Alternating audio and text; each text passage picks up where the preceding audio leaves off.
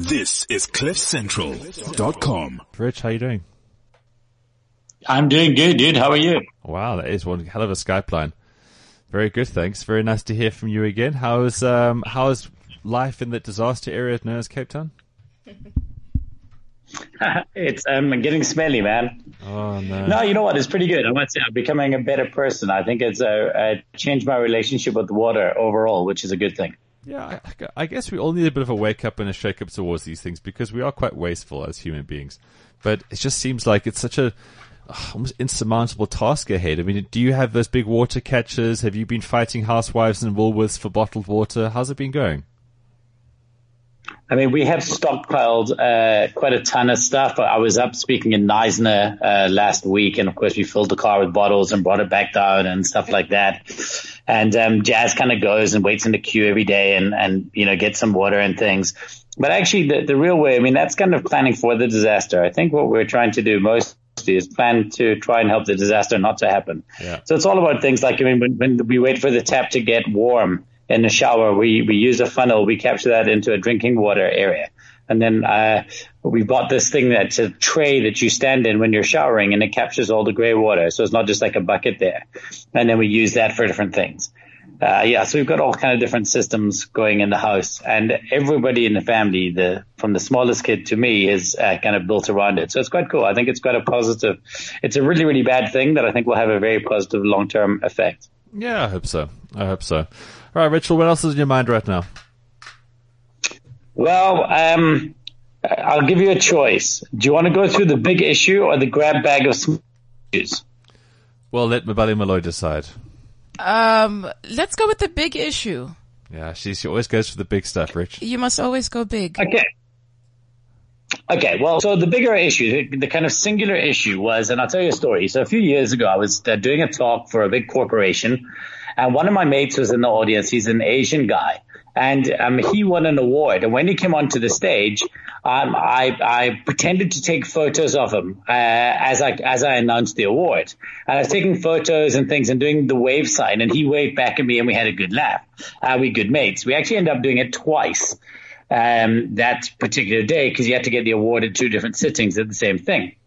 Anyway, the funny story was later on I got contacted by the clients and it was the idea that somebody was very, very offended by the fact that I, I played on this Asian stereotype.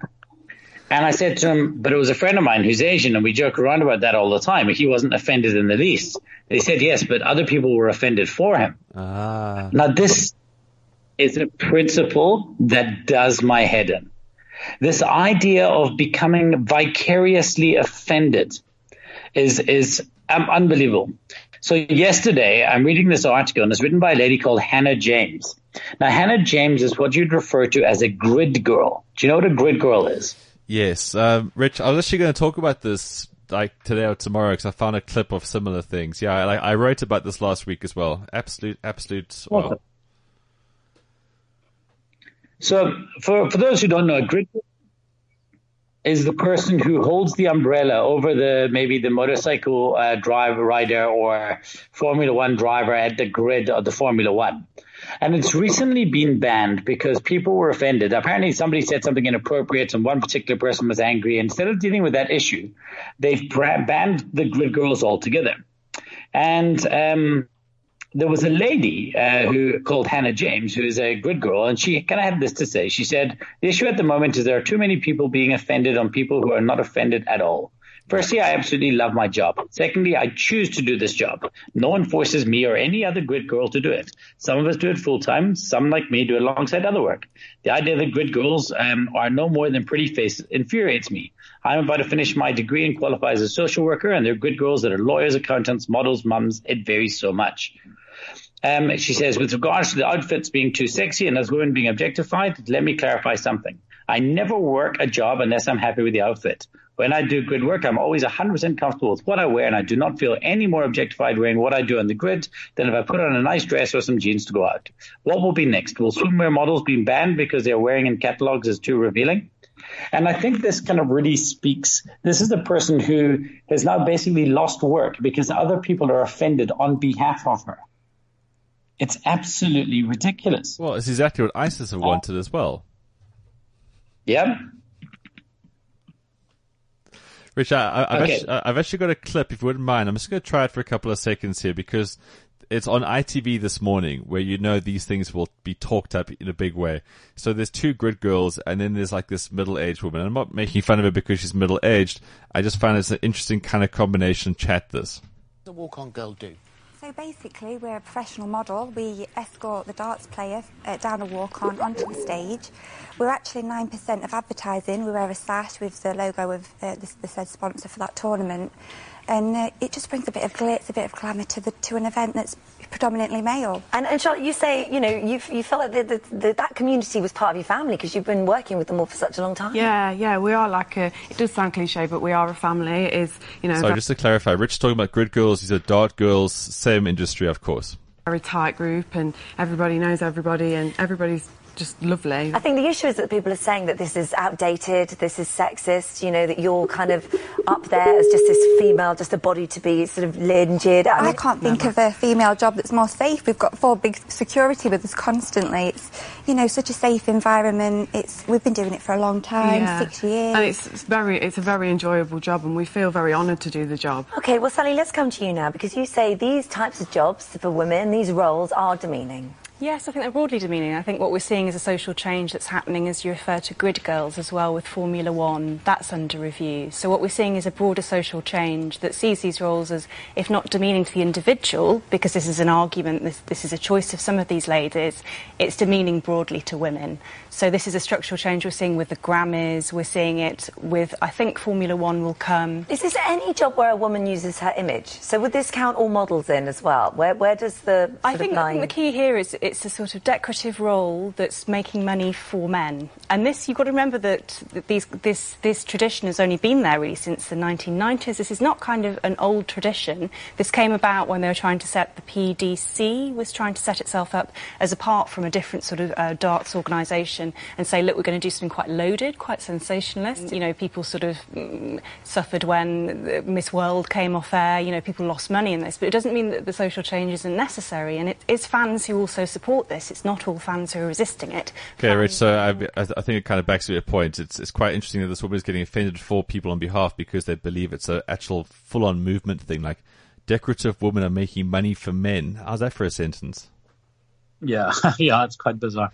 I think the I think her point there, and it's maybe more nuanced than simply to say that um, you know it, she's completely wrong, is that uh, these ladies are, even if it's their choice, furthering the idea um, that women are there to decorate men. Yeah. And that that is, and what I think she's trying to say is that that is bad for women at large, as opposed to a few. And I guess to some small degree, you could argue that because she's a woman, uh, she is. So she's not saying don't do this, you are belittling yourselves. She's saying don't do this, you're belittling women at large. But I think that, I mean, I, I, I still don't agree with her fully. I think that we need to be aware that uh, people should have choice and agency in this. And they do.